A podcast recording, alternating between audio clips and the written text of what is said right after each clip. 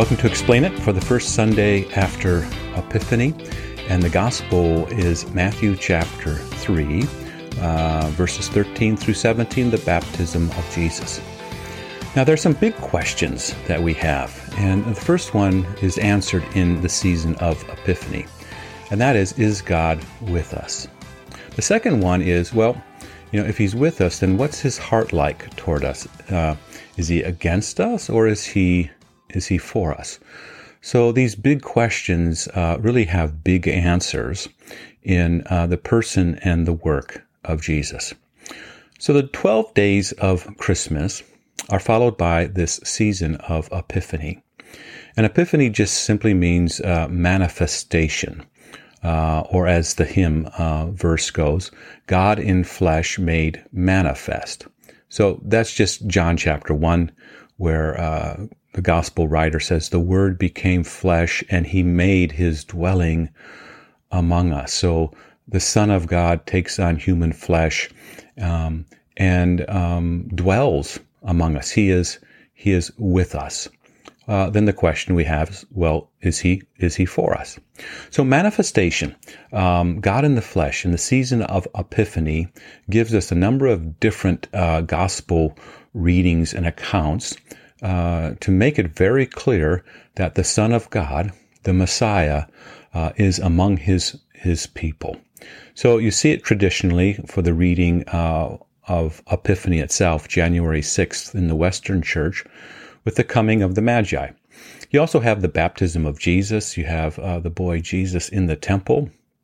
During the season of Epiphany, you have the wedding at Cana, the first miracle. Uh, and then other miracles, uh, you have also the transfiguration. Uh, so all of those represent that this God uh, is with us. Then you move into the Lenten season, and then it becomes very clear uh, that the reason that this Son of God is uh, among us is so that he might be for us. So you could say in Jesus, we are comforted with the fact that God himself dwells with us so that he might become sin for us and defeat that sin and defeat uh, death and defeat uh, the devil. So the great exchange is uh, often spoken of in the Old Testament, uh, and also that phrase instead of. Uh, and that's going to be connected today uh, through the Old Testament reading, um, also in the epistle, but mainly you see it uh, fulfilled or filled to the full as Jesus begins his ministry uh, with his baptism. So in Isaiah chapter 61, the Old Testament lesson, it's really a shadow. Um, and the fulfillment, the reality is, is Jesus. And the phrase is, the Spirit of the Lord is on me. So Isaiah writes, the Spirit of the sovereign Lord is on me. And it's speaking of Messiah because the Lord has anointed me to preach good news to the poor. He has sent me to bind up the broken-hearted, to proclaim freedom for the captives and release from darkness for the prisoners, to proclaim the year of the Lord's favor and the day of vengeance of our God. Continues by saying, and note here the uh, exchanges, the great uh, instead ofs, to comfort all who mourn, and provide for those who grieve in Zion, to bestow on them a crown of beauty instead of ashes, the oil of gladness instead of mourning, and a garment of praise instead of a spirit of despair. Now, this text itself, Isaiah chapter 61, um, Jesus himself reads it in the synagogue.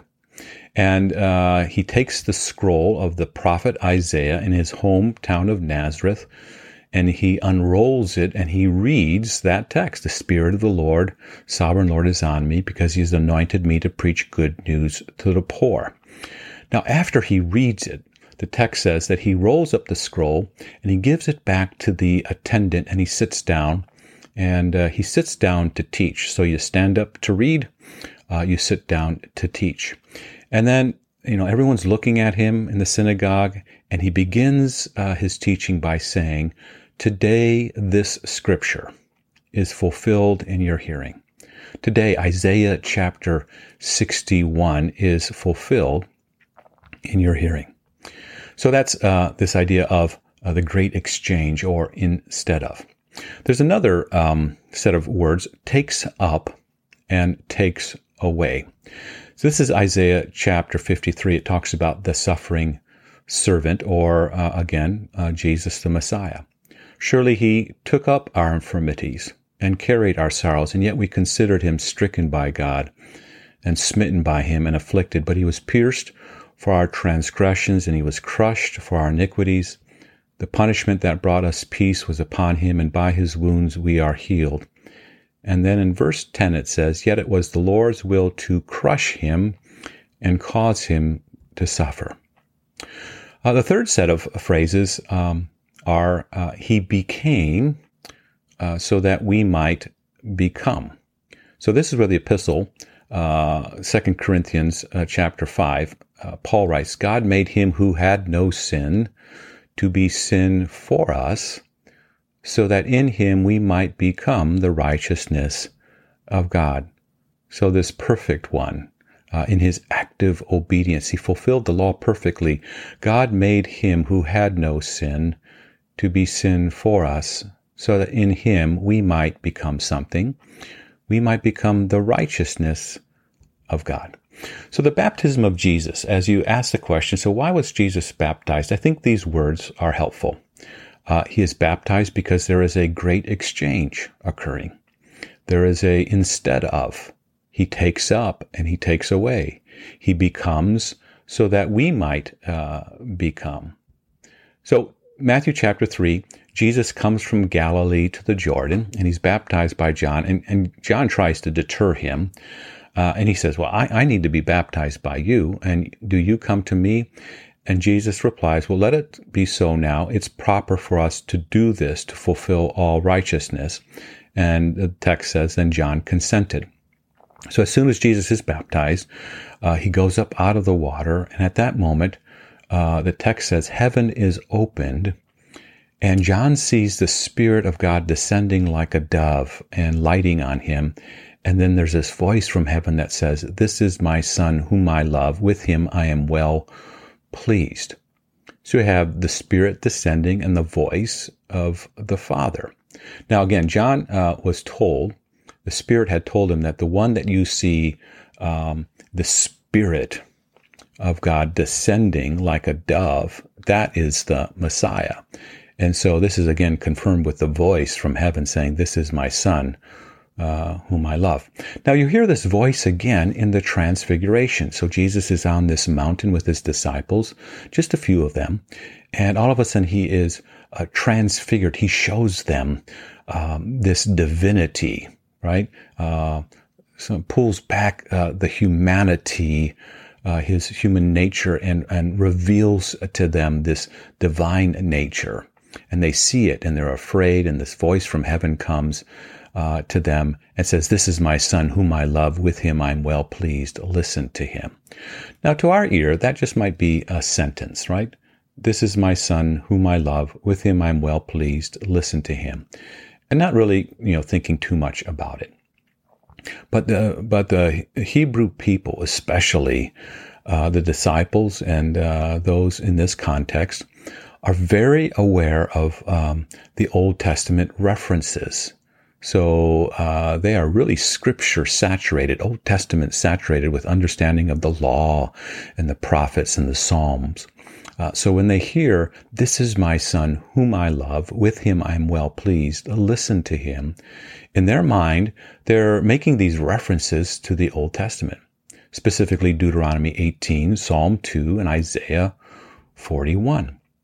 The reference to the law is Deuteronomy 18, where it says there, the Lord your God will raise up for you a prophet like me from among your own brothers, and you must listen to him. So when the voice says, listen to him, uh, this is as if uh, the voice is saying, he is the fulfillment of all things in the, the Torah, the Pentateuch, uh, the law. He is the prophet, the one who will come from your own brothers. Listen to him. The second reference is, uh, This is my son, is a direct reference to Psalm chapter 2. Uh, you are my son. Today I have become your, your father. It's one of those royal psalms that when a king uh, at his coronation uh, receive these these words. But the ultimate king, uh, ultimate son of David, is Jesus. And the third one is the prophetic um, writings. Here is my servant whom I uphold, my chosen one in whom I delight, and I will put my spirit on him, and he will bring, bring justice to the nations. Okay, so um, you know there's this again affirmation during Epiphany that God Himself is with us. Now, in the baptism of Jesus, we'll go back to these uh, these words. It's a great exchange. Uh, there is an instead of. There is a taking away and a taking up. There is a becoming sin so that we might become righteous. So if you think of, the, of the baptism of Jesus, not as being baptized in such a way that he comes as a, a sinner, sinful in his actions, but rather he comes as the righteous one and we are the sinners. And he goes into the water and he exchanges. There's a instead of. He takes on all of the sin of humanity and he becomes um, uh, dirty with the sins of the world in his baptism. And he participates uh, in the sins of the world and he becomes that sin for us and he takes it up and he carries it. And this is the beginning of his ministry and this is what he has come to do.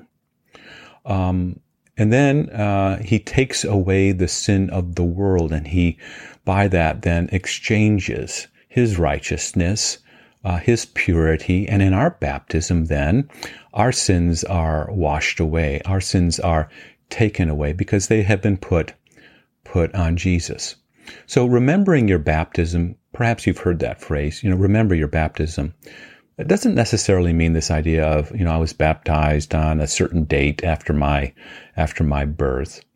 But, um, it's rather this idea of being remembered or connected to, uh, to participate in um, the baptism of Jesus, the death of Jesus, the resurrection of Jesus, the life of Jesus. So Romans 6 says that we're, we're connected. We participate in the death and the resurrection of Jesus in our, our baptism. So there is this taking, uh, there is this taking away. Now, just a little side note. Um, if anyone ever asks you, so how would you, uh, you know, describe uh, this reality that you confess about a triune God using some scripture verses? Uh, because the word Trinity is not in the Bible, but the very clear revelation of it is, uh, you could say this that A, B, and C, uh, the ABCs of the Trinity, are found in the following scriptures. Obviously, B would be the baptism right? So there, Jesus is in the water. The Son of God, who has taken on human flesh, is there in the water with John the Baptist. And then the voice from heaven speaks, This is my Son. So that's the Father. And then the Spirit descends. So, right there in the baptism of Jesus, you have three distinct persons of the Godhead, one God, but three distinct persons. In the Annunciation, there's another reference there where the angel says uh, to Mary, Don't be afraid, because what is conceived in you is of uh, the Holy Spirit, and he will be called the Son of the Most High. So the one conceived is the Son of God who takes on human flesh. It's conceived uh, by the Holy Spirit, and he will be called something, the Son of God. And then in the creation, uh, you have uh, John chapter 1 says, The Word was in the beginning, and through him all things were, were made. So you have the Father speaking the word, and the Spirit hovers over the waters. In the Great Commission, Jesus, Jesus himself says, Go make disciples this way, baptizing them in the name of the Father, and of the Son, and of the Holy Spirit. Again, baptizing means to be connected to the death and to the resurrection of Jesus. And the name then of the triune God is placed upon us. So these are big questions, right? Is God with us? And they deserve big answers. And it really comes in, in the form of, of names, right? So uh, Jesus is known uh, as Emmanuel, which means God is God is with us. And during the season of Epiphany, you see this God with us, made flesh, manifesting that God Himself is among um, his people. And Jesus begins this ministry of God then to show us what his kingdom is like. That he goes into the waters to begin that great exchange, uh, to begin uh, becoming sin for us so that we might become the righteousness of God. So he's really just living up to his name, which is Jesus, that he will save his people from their sins. So, big questions, big answers. Is God with us? Um, Epiphany says, yes, he is Emmanuel, God among his people. And is God for us? Well, in the baptism, we see that Jesus is even there beginning his ministry to take away the sins of the world.